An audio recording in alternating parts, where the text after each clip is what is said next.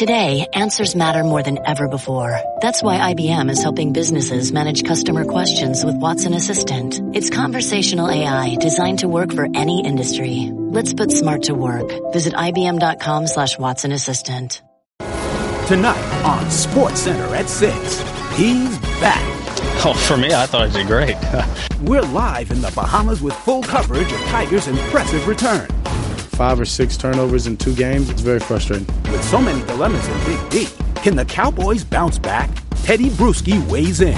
Plus, Marvin bags all the headlines. But Jay Bilas reveals the two star players you must watch ahead of tonight's Notre Dame Michigan State matchup Ben Simmons, Joel Embiid, and LeBron James? Is this part of the process? Uh, one of the greatest, my dog. And now, Michael Smith and Jemele Hill.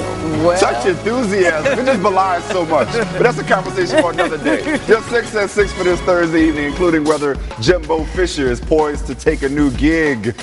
Um, and oh, whether God. the sixth time is a charm for Tennessee. But we're starting with Tiger, huh? That's what we're doing now. Okay, let's and do it. Even more. I got a highlight for you. All right. 2017 Hero World Challenge in the Bahamas. You see Tiger Woods playing in his first event since the Dubai Desert Classic in February. All right, so let's get to Tiger versus the par fives here. Second shot on the par five on three. Rips that two iron. 265 yards out. Lands safely on the back of the green.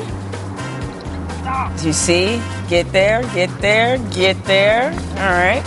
Uh, he would two putt for birdie, by the way. That is Tiger's first birdie since January 27th of 2017, one under through three. But he struggled the rest of the way on par fives. Here he is chipping for his third shot on nine. Chips it short, doesn't make it on the green, and then he just gives it to Stank Eye. All right, he would bogey that hole. Tee shot here on 15. Yep, went a little right. He would have to take a drop. And at that point, Tiger Woods won over on par five holes, four under on all other. But he did bounce back. Third shot on four. Tiger's ship goes only a few feet away, only a few feet, and is just off the green, and he's not very happy. Remember, Tiger's all in the hips. You get it? You get it? Never mind. Mm-hmm. I do, anyway, I do. not trying to save par. He sinks it from just off the green. Oh, remember that? The. Tiger Woods fist bump? Yep. Came back. Then on 14, second shot from the fairway, he sticks it a couple feet from the hole. Boom! Uh, he would birdie the hole to go up for, for go uh, four under rather. Now on 18, Tiger sitting at three under. His chip rolls a few feet past the hole, just a bit outside. And so now for par, he sinks it. Tiger shoots a 69, three under on the day. Good enough for eighth through the first round. Pretty good. Tiger finished today three under with five birdies, two bogeys. He was the only player in the field with a birdie on eight, and the only player with a birdie on 10. Both of his bogeys came on par five. The over under for his first round score was 71 and a half, and he finished a few shots under at 69. So good day, right?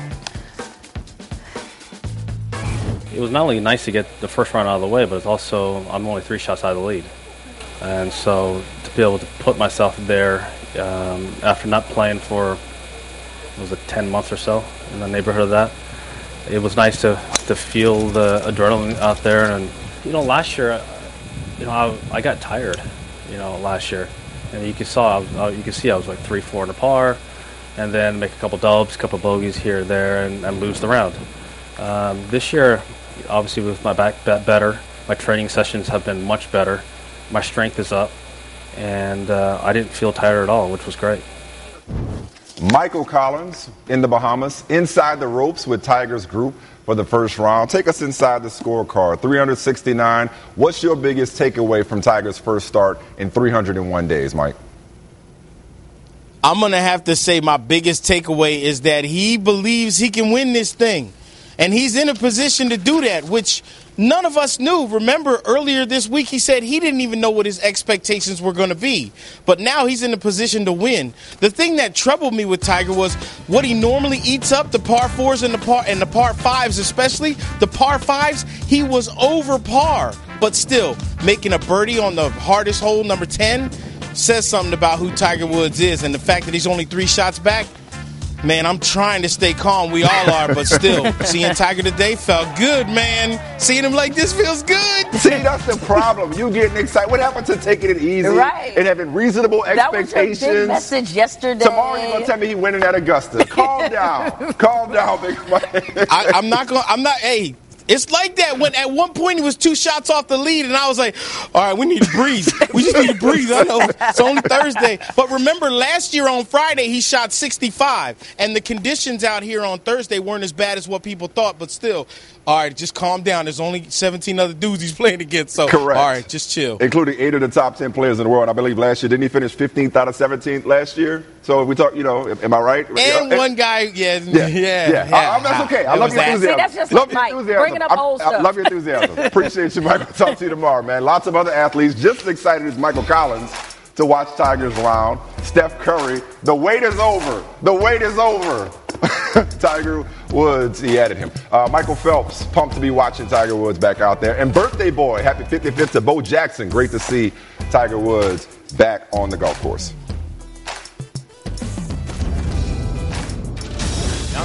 The intentional foul by Scott Brooks of Simmons. Scott Brooks employing the hack of Ben Simmons right here. And again, they foul Simmons. Any thoughts when you go on Make line? the free throw. That's it. I'm not trying to miss him. Certainly cannot knock the strategy uh, at the rate that Ben Simmons is missing free throws. Did it get frustrating in your mind? No. You were able to No. Boy, this game can't get to two minutes or fewer fast enough. That's when the strategy will end. It's not gonna happen for that much longer. You know, I'm gonna, I'm gonna knock him down. None of that tonight, please. Just over an hour from now and just down 84 to 90 to Boston. Sixers Celtics for the second time this season, this time from the Garden. Boston held Philly to his second lowest point total, 92, and second lowest field goal percentage, 38, on October 20th. In that start, that game win, excuse me, that started the 16 game winning streak. Celtics coming off a loss to the Pistons, but a rare full practice yesterday. Sixers on a back to back coming off the win over Washington, but will be without TJ McConnell and Joel Embiid, who TMZ reports visited Meek Mill last Friday. Free Meek. now Jeff Goodman is in Boston for tonight's game. Now last night against the Wizards, as Mike mentioned, Ben Simmons he attempted a NBA single game record 24 free throw attempts in the fourth, amounting to 29 for the game. Is this a strategy that the Six- the Sixers expect other teams to employ? No, I spoke to Brett Brown earlier, and he wasn't surprised by it because of the way the game was going. Uh, Scott Brooks, they were down 20. Uh, they had kind of their second unit on the floor, so he gave Scott Brooks credit uh, for going with it last night, but he doesn't think that this is going to be something uh, that, that's going to be happening quite often. And he stuck with Ben Simmons. I mean, that was kind of the key. A lot of guys would pull their star player or have pulled players like Dwight Howard and DeAndre Jordan in the past. He's stuck with Ben Simmons, who told me earlier today he's going to continue to do that because he needs to instill confidence in the first or second year player, however you want to define him. Uh, Brad Stevens just spoke about it, and he said his eyes were glued to the TV last night. It was so unique, something that he hadn't seen before. A- And what he said was he gives Ben Simmons a lot of credit because he kept his composure, he got better, he made six of eight at the end of the game. Guys, I wouldn't expect to see it tonight because the game's in Boston. As you said, there's no Joel Embiid. So I think the Celtics are probably going to be up, and Brad Stevens is hoping Hey, he wouldn't even have to think about employing it. We accept no Sixers slander around here. so, Jeff Goodman, USA Today, today, quote, if LeBron James, who can become a free agent after this season, decides to leave the Cavaliers, he could and should consider the 76ers. And executives around the league believe Sixers president of basketball ops Bryan Colangelo will attempt to sign James. What's the word around the campfire when it comes to this scenario? I mean, come on. I spoke to one NBA GM earlier today, and they can't talk on the record because uh, they'll get fined. But he said off the record if there's any NBA GM that does not go after LeBron James that has cap room, we got Ben Simmons over here right now, so maybe you guys can ask him uh, if he's going to get fouled a lot. Ben, what do you think? You're going to get hacked today? He said, "No, I don't think so, guys." He said he thinks he's okay. Uh, but but getting back to the original question, listen, if you don't go after LeBron James, you're out of your mind, and you should be fired if you're a GM. That's what the GM I spoke to uh, told me. Well, I'm not a GM, and maybe I am out of my mind. No, we don't need LeBron James. That's right, I say we. We don't need LeBron James. We don't need carpet bagging and ring chasing. See- we got LeBeige. see, I- we have them. We don't need LeBron. I'm asked Ben. We, uh, we, I'm asked Ben if they want LeBron James. He can't answer that. 'cause He can't he'll, answer get, that? he'll get fined. Don't get the, don't get him to tamper. want this process to grow naturally. Let LeBron take his ring chase Said somewhere by no else. one. We don't want LeBron. uh, Jeff, thank you Appreciate so much. you, we you, appreciate man. it. Now, since it's Throwback Thursday, Wow. let's go back to the time, the last time, rather, Michigan State and Notre Dame faced one another as top five teams. Elite Eight, 1979. Michael Smith, just a twinkle in his mama's eye. A young phenom named Magic Johnson helped the Spartans knock off Bill Hanzlik and the Irish, 80-68, en route to Michigan State's first national title. Magic had 19 points, 13 assists. You were there, right? You covered that game, didn't you? I'm sorry. Don't make me get unchristian like. and his teammate Greg Kelser led all scorers with 34 points. There was a future Detroit Pistons bad boy named Bill Laimbeer, who was also on that team. He had seven points and four rebounds for Notre Dame. Jay Bilas is too young to have covered that game, but Jay is still hard to believe that it's been that long since these two teams have seen each other as top five teams. So let's start with Notre Dame. Uh, Bonzi Colson, who was averaging 20 points, 10 rebounds, is their best player. What does Michigan State have to do to bottle up Bonzi tonight? Well, they can't let him get below him. And Bonzi Colson is only 6'5", and Mike Brey uh, jokes he's got no neck, no calves, but he's one of the, the best players in the country uh, because he's got long arms and he knows how to play. And at 6'5", he led the ACC in rebounding last year. He was the first player under 6'7 to lead that league in rebounding since 1958. That's how special of a player he is. I think what you really have to do is make sure that you don't let him catch the ball deep. And he can face up, he, he- as you mentioned, scoring 20 points a game. Uh, but you, if he's a pick and pop guy, let him take threes. Otherwise, you really have to contain him, throw a couple different guys at him, and make sure you have really good help. And you also have to make sure that you deal with, with Matt Farrell, who's an outstanding scorer, scoring about 18 a game. But Michael and Jemele, this game is about three things. It's about transition defense for Notre Dame. They cannot let Michigan State get out on the break. It's about rebounding because Michigan State has to own the glass in this game. And it's about turnovers because over the last couple years, it's been in Michigan State's nature to turn the ball over a little too much. If they turn it over against Notre Dame, who doesn't turn it over at all, then Notre Dame will have a chance to win here. Uh, Jay, Tom Izzo told Jemele yesterday uh, that Miles Bridges is at 90%, seeing as how Michigan State won that PK 80 tournament with Bridges a little banged up. How much scarier does having Bridges pretty much at full strength make the Spartans tonight? Well, it's really scary. Uh, the scariest thing was that Izzo and Jemele didn't let you in at all. Apparently, if You you, don't have your that, huh? Michigan State card, you can't get involved in these things at all. You know, talking about hoodies and you know how great it is in East Lansing. It's the best place watching. ever. Thank you. The future side, yeah, future side of the second coming. Um, but but look, Miles Bridges is the real deal. I'll tell you one thing. I know he's he's not fully back yet, but one thing he needs to do is be more assertive. He only had three shots in the first half in that game in Chicago against Duke. He, he did a much better job in the second half, but he, he's not getting to the free throw line right now. He shot 10 free throws on the season, and so he needs to be a, a go-to guy and be assertive because that opens up things for everybody else. But you know, we watched him today in practice and a couple times against a zone when he you know he, he went up and dunked the ball, and it was ridiculous. It was hard watching practice not to stand up and applaud. Uh, he's really really good. Uh, well, thank you, Jay. I, know, I don't take any credit for that. Uh, but I tell you what, uh, go to uh, Crunchies and have a bucket of beer on me. Tell them I sent you. My name is good around East Lansing. It's the only place. Hey, it ain't going to be you, just if I go, it's not going to be one bucket. You don't know how big that bucket is. We'll hear from you later. Meanwhile, hoping to salvage their recruiting class after three prospects decommitted Wednesday night, Florida State officials are urging Jimbo Fisher to make a decision, just make a decision about whether he'll remain with the Noles beyond this season or accept an offer from Texas A&M that would make Fisher one of the sport's three highest-paid coaches with an annual salary of more than 7 million, sources told ESPN's Mark Schlabach, whom you'll hear from momentarily. But first, take another listen to a fan confronting Fisher during his radio show last night. Jimbo, very, very excited when you came on board with the program. Very excited to have you as the offensive coordinator. Very excited when you became the head coach. Yes, sir. It's been kind of a tough season, mm-hmm. and I remember watching a lot of your press conferences and how you would talk about how we need to be committed to the program and keep cheering for the team. And we need to be talking about that, about loyalty to the program. So I'm wondering, where's the loyalty to the program, Jimbo? Where's the justice? When keeping it real goes wrong. Now, Mark Schlabach, Jimbo Fisher, he said on the radio earlier today that he would have answered that fan's question. He also said he will make a decision about his future, quote, at the end of the year after things are finished. Realistically, when will all this job drama end?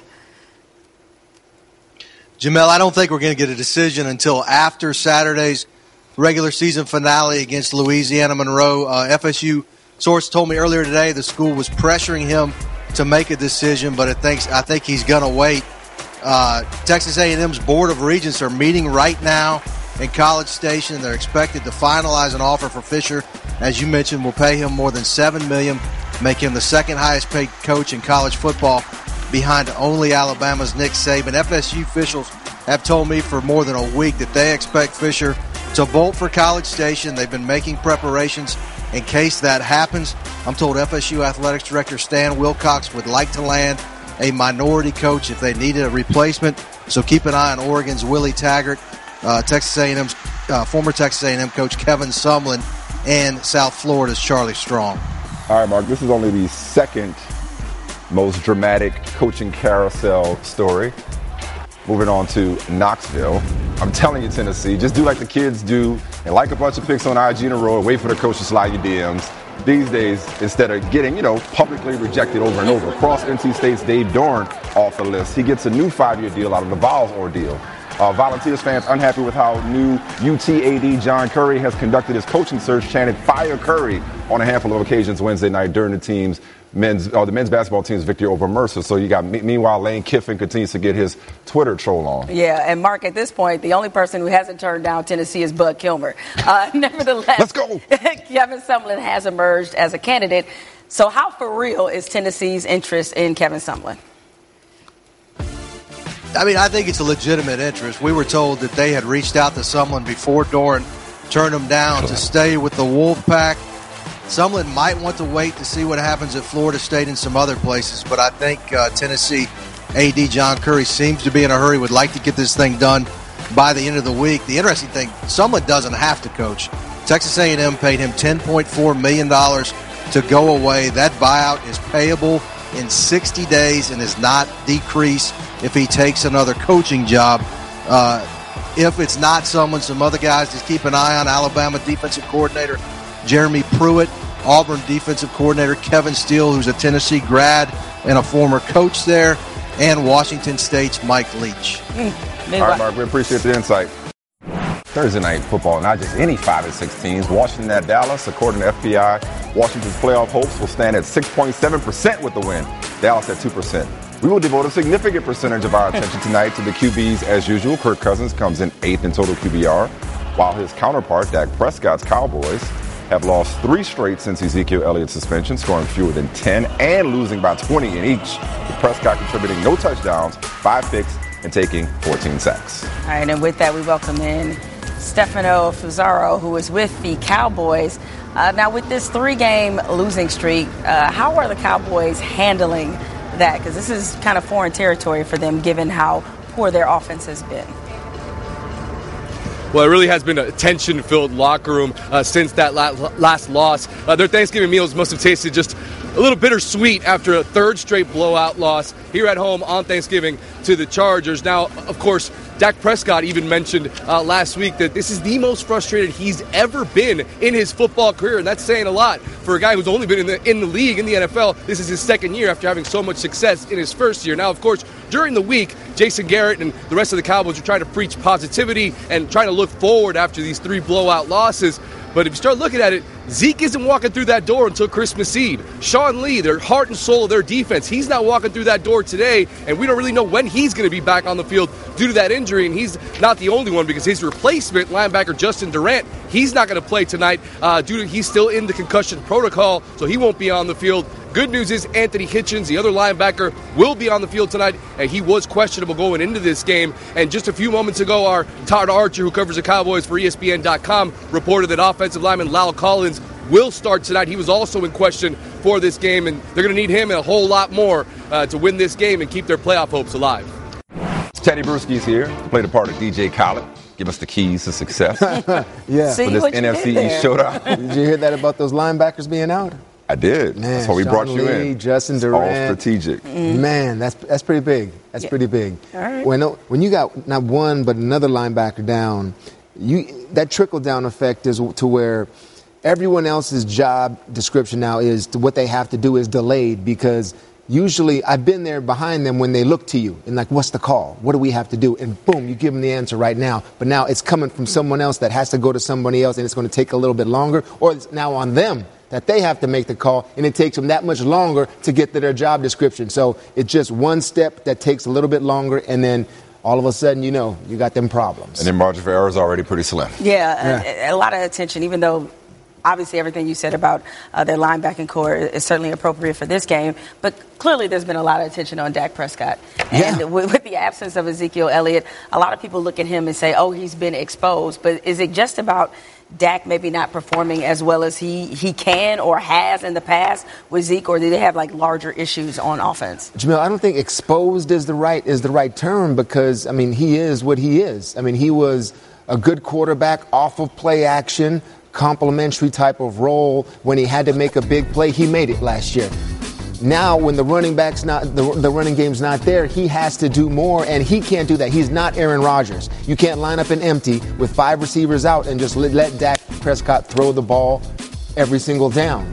What they need to do is use him as a runner more. They need to use him as a runner, get, get him back to that 11 on 11 football because if, if your best runner in Zeke isn't there, if the defense thinks now that you can legitimately run some quarterback sweeps, some options, some They don't power. really do a lot of they that, do don't. they? I think they need to implement that Yeah. because that's an, an added element to where you take an extra defender that has to also account for the quarterback. Yeah. Scrambles, bootlegs, those type of things. If you're going to rely on Dak Prescott's arm, all right, and you think that's going to get the job done, it's not going to get the job done. It has to be more than that. Mm, you're talking about adjustments, with which the Cowboys Right. been a lot of talk that they haven't made a You lot know- of those, and people are starting to uh, discuss People, whether, Jerry Jones. Okay, Jerry Jones. He Jones. said, "I need to see the He put it difference out good there coaching himself, makes." Like, you know, Yeah, and coaching when when players get injured and you're in a, you're in a locker room and all of a sudden winning's great. I don't need you, head coach. I don't need you, coordinator. Tell me what to do. We're going to get it done. We'll be fine. We're winning football games. We start to lose. We start. People start to get hurt. Now.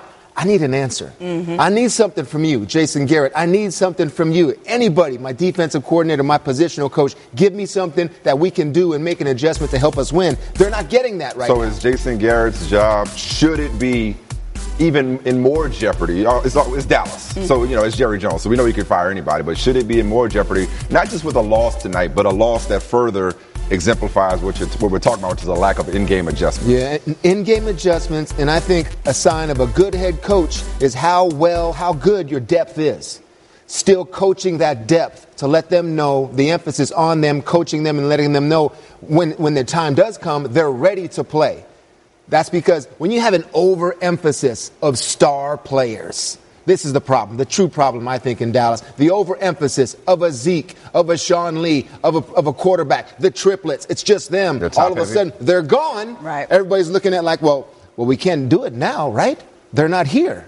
So that mentality of of pushing your stars like that, I think it gets you in this predicament predicament often. Mm, all right, thank The you. keys. Appreciate Sure. it.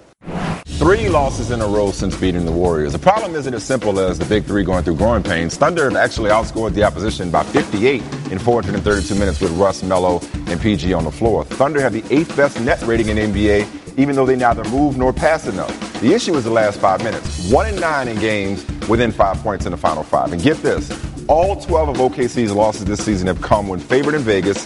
Most such losses at this stage of the season by any team over the last 25 years. Melo, not at a loss, not yet. Nobody is uh, moping around. Nobody is, frus- is, is frustrated. Uh, I think guys are angry. I think guys are pissed. Uh, But I just come from you know your competitive nature, wanting to win games, understanding what we have over here, the, the talent level that we have over here, um, and not being able to put it together right now. So that's where the anger come in at. You've said before you feel like you guys are close. Do you still feel that way? Do you think there's any need to do something big? Do you think like a lineup change or anything significant? No, Or do no, you think it's hell small? no, no, no, no, not at all. All right, Royce Melo seemed cool about it. You've been around this. That wasn't intentional. Uh, you've been around this team through a lot of ups and downs over the years. What's the level of concern in terms of your read on the on the locker room and behind the scenes? They are doing their absolute best, Michael, to preach the it's early, narrative to everybody that is willing to listen at this point. It's 20 games, though. That justification is starting to run a little bit thin. Uh, Carmelo Anthony tried to hammer that home a number of different times today. He was actually asked, Have you reached out to some of your close friends that have gone through this sort of thing, namely LeBron James? And Dwyane Wade when they came together in Miami in 2010. And Melo even kind of laughed and said, it's not time for any phone calls yet because it's still early. But as this team still is working through this and this same type of problem continues to persist, there is a little bit of anxiety. You know, as one person in the front office had talked about, is they are certainly confused about why they have struggled, like you talked about, Michael, in these close games. But, you know, walking into the practice facility today, I thought it was pretty striking. Billy Donovan, Sam Presti were standing out on the middle of the floor talking almost like a kind of almost intentionally so, so that the media could see them, that they were talking, discussing things. No fractures there. Russell Westbrook was actually laying on the floor talking to assistant coach Mo Cheeks and assistant GM Troy Weaver, and he was uh, he was having a good time. He was very energetic. He was laughing. And when Billy Donovan talked to the media, he spoke for almost 20 minutes today. And when Donovan finally wrapped up, Westbrook, who was still laying on the floor, he was the last guy out there, cracked a joke about Billy Donovan going on for as long as he did. So they're trying to keep things light. They're trying to keep things energetic. But as the losses keep piling up, that type of stuff and the it's early talk is going to run out. Yeah, three ball dominant players. What could possibly go wrong? Uh, you mentioned Russell Westbrook. Of course, a lot of this comes back uh, to him, you know, whether good or bad. Uh, he's accepted some responsibility, a lot of responsibility for some of the things that have gone on. But truly, how much of the burden is on Westbrook?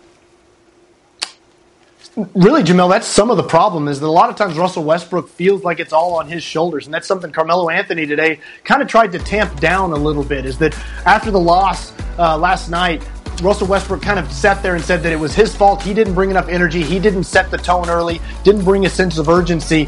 And with the way that this team is structured, with three guys kind of set above the rest, with Westbrook, Paul George, and Carmelo Anthony, Melo said, Hey, I sympathize with the way that he feels. I've been in that situation before where you want to say it's all you, but we're in this together, is what Anthony's uh, his message was. Uh, but that's Russell Westbrook. You know, it was pretty striking, I thought, last night, Jemele, as everybody walked off the floor. Uh, Russell Westbrook sat there on the end of the bench, had his head down, actually had some coaches and teammates had to kind of come up and console him because it's pretty simple. Russell Westbrook hates to lose, and he had higher expectations than this for this group and this team. And right now, they're all starting to feel that pressure because it's not come together as smoothly as they hoped it would. Yeah, interesting that he would feel it was all on him when he's got two top 20 players with him.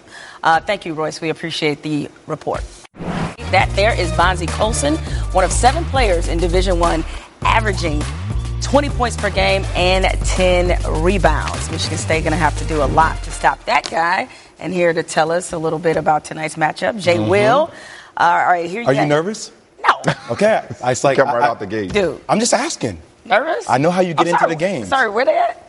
Beast Lansing, right? Okay, just, just okay. wondering. All right, you know what? How we get down I got there, you. right? I got you. Um, look, Notre Dame is undefeated. Very good team, uh-huh. fresh off winning the Maui Invitational.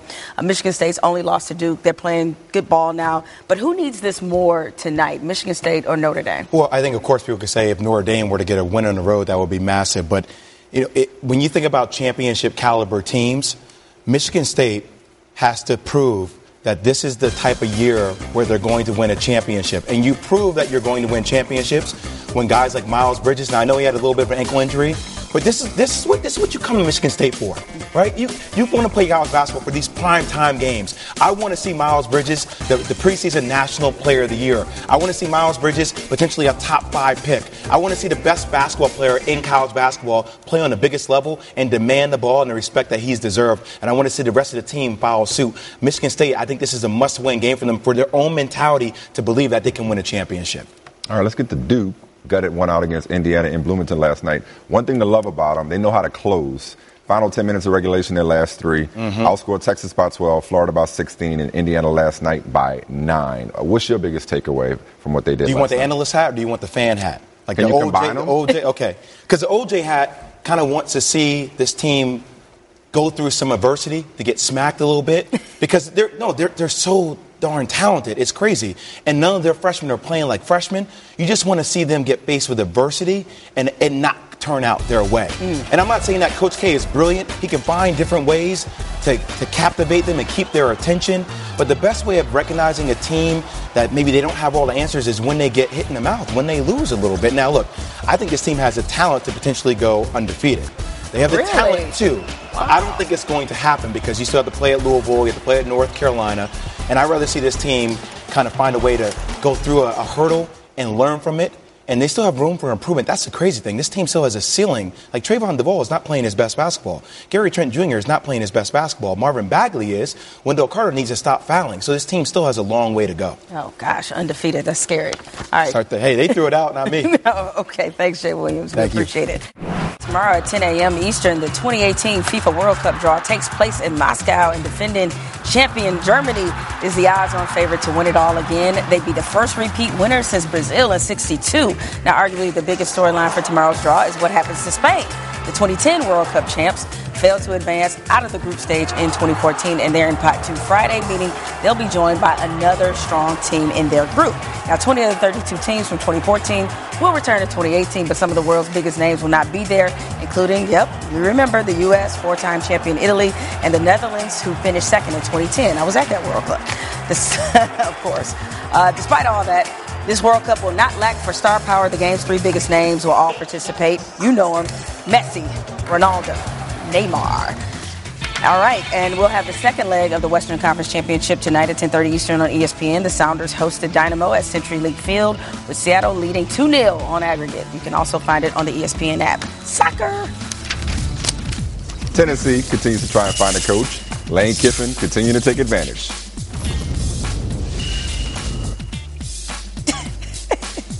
I really don't know much about things, so um, you have to understand. I don't really have this big plan, and we sit around for an hour and figure out like basically people, friends, uh, you know, some RGAs, they come up with ideas, they send them to me, and then I just retweet them. So I didn't even know who the guy was.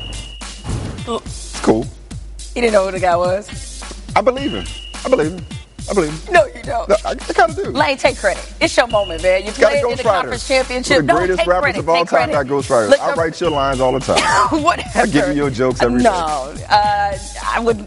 Are you kidding me? Everybody knows that you're the, Focus. the focus, corny focus, person on the show. Anyway, Focus. Get your take off. let your pettiness be your guide, Lane. Take credit. You deserve it. Um, Anthony Davis, was he just trying to get ejected? He did for the first time in his NBA career. A lot of that going around, considering LeBron during last night's uh, loss to the T Wolves after the game. Boogie defended AD. Holding him back. It's a complete joke. What I don't understand is that the players are punished for playing off emotion or showing their emotion, but other people are allowed to, and it's totally fine. Well, no, I mean, who's he talking about? He gets a ticky tack foul. Uh, he gets fouled on one end, right. and then he comes out, he gets a block, and it, he gets called for fouling the other. So I totally understood his frustration there. I mean, you don't often see AD go off like that. Goes certainly ironic seeing Boogie Cousins holding him back, but sometimes just you're just not here for it. Right. I was like that this morning. I was like that last night. You're just not here for it. you so might have been get your that way, money's worth. If you're gonna get kicked off, kicked out, Just go, go, ahead all the way. Steph, 6 of 17 in regulation, made up for it with 13 of his 28 in OT in a win over the Lakers. Didn't impress LaVar Ball. Shocking. Neither does two MVPs and two NBA titles. Still on one when it comes to him and his son. I trained my son. I know what he about. You guys know what Steph is about from what you've seen. I don't know what Steph is about. He's a good player. But He's a me, two-time MVP. He can be a 10-time MVP. I still don't think he's better than my son. How do we? I don't know. I mean, but it, it, I guess in fairness, he's supposed to think that way as his father. But look, You don't have to. You, can, you, can, you can love your son, but you don't have to go that far. I look at Lamar. I'm not Lamar. I look at LaVar Ball like you look at your drunk uncle on the Domino's table. No doubt. That's how I look at him. Like it's like okay, it's Did you look at what the uh, the Warriors did to Luke Walton just to remind him from whence he's come? I But then LaVar got the nerve to say Julius Randle should have thrown it to Lonzo for the last shot in regulation. Why? So he can miss? I mean, he had a good shooting night last night. In fairness. okay. Okay. Sure. He got cooking a little bit. I think he had like eight consecutive points at one point. Well, give him his credit. All right. During last night's Hornets Raptors game, Drake was caught on the big screen pouring a can of grapefruit Perrier. Oh, how lovely! Into an OVO branded cup, of course. After the game, he interviewed Kyle Lowry, who had 36. What, what prompts a performance like that? Season high? Um, you know, I, I watched a lot of Instagram. I seen you singing last night, so you know it kind of helped me out a little bit with some motivation. Uh, yeah, I just wanted to, yeah, you didn't know I could sing. Thank you. Very nice of you. Well, we're looking forward to more performances like this. Thank you very much, Kyle Lowry, ladies and gentlemen. Uh, one of the greatest. My dog. By the way, speaking of Perrier, I want to put our producer Jasmine Alexander on blast. She's a Perrier. That's her. That's her drink of choice. Okay. See, Philly. That's fancy. See, I'm, I'm telling on her because I know she be deep in them streets of Philly. Philly, one of your own Perrier. What's wrong with that? You a Perrier guy? No, but what's wrong with it? Why are you so judgmental all the Yeah, time? Yeah, I'm judging. Meanwhile, meanwhile, Drake, good at everything. Yes. You know, Your twin. uh, new leader in the clubhouse for the worst pitch of all time. I have not seen this. Wait, but so she wasn't even. Wait, hold on. Facing- See, yesterday Oh, I got the doors wrong because that view is wrong. Wait, That's Asia back. Winter League. So she was not facing the catcher. I'm looking at the return monitor. That's why I'm not looking at the camera for Okay, all I'm you looking at the TV camera. producers out there. So did no one tell her you're This- supposed to face the catcher? 50 Cent somewhere is like, I'm exonerated. I'm off the hook. She look. She looks young. So we're gonna let that. this is how you beat the buzzer, Tim Hardaway Jr. And that's definitely how you celebrate it. We're going hard in the paint. By stealing before we go home. shoulder shake? Knicks shot 60% last night. For Porzingis MRI negative. Good day to be a Knicks fan. There's not often you can say that. So let them have it. I am. Way to get all that in. Let's go hard in the paint with Harden. I get it, Harden in the paint. That was your joke. Anyway, uh, Harden came one point shy of becoming the third player to average 35 and 10 for an entire calendar month. This is looking like this may be the year, Mike. Enough with the runner-up finishes. Yeah, Look, this may be the year. He's leading the league in points per game and assists per game. According to Synergy, Oh, to I already- You I saw already that? know. I saw you that saw stat. I saw Number stat. one isolation defender in the league Yep. is James Harden. So doing it on 17 and both 14. ends. Come on, man. Give that man his props. Uh, J Lo is giving A Rod plenty of props here. She thinks he should be the next manager of the Yankees. That's not happening, but Why not? No. Man, First of all, what J Lo says, I co-sign. Okay, Secondly, of course. come on, you kind of love to see that, right? Well, actually, I wouldn't. You know why? Because selfishly, I'm enjoying A Rod as a television analyst. I think he's been great. Yep. Is that okay? Before we call it a day, tell the people we had a good day. All right, it was a good day for Colin Kaepernick. He is the recipient of the 2017 Sports Illustrated Muhammad Ali Legacy Award. He'll be honored on December 5th at Barclays Center. So, congratulations to Colin Kaepernick. Happy birthday to Bo Jackson, who's 55 today and probably still could go for 155 if you threw him out there. Is- Best athlete I ever saw. Best Tecmo Bowl, best video game athlete, too, right? That's just not even a comparison. Yeah, exactly. Okay, thanks for winning me all that money in college on Tecmo Bowl. uh, that's it for the Six SportsCenter continues on ESPN News. Notre Dame about to beat Michigan State. I'm sorry, dog. I'm sorry. Hater. I'm sorry.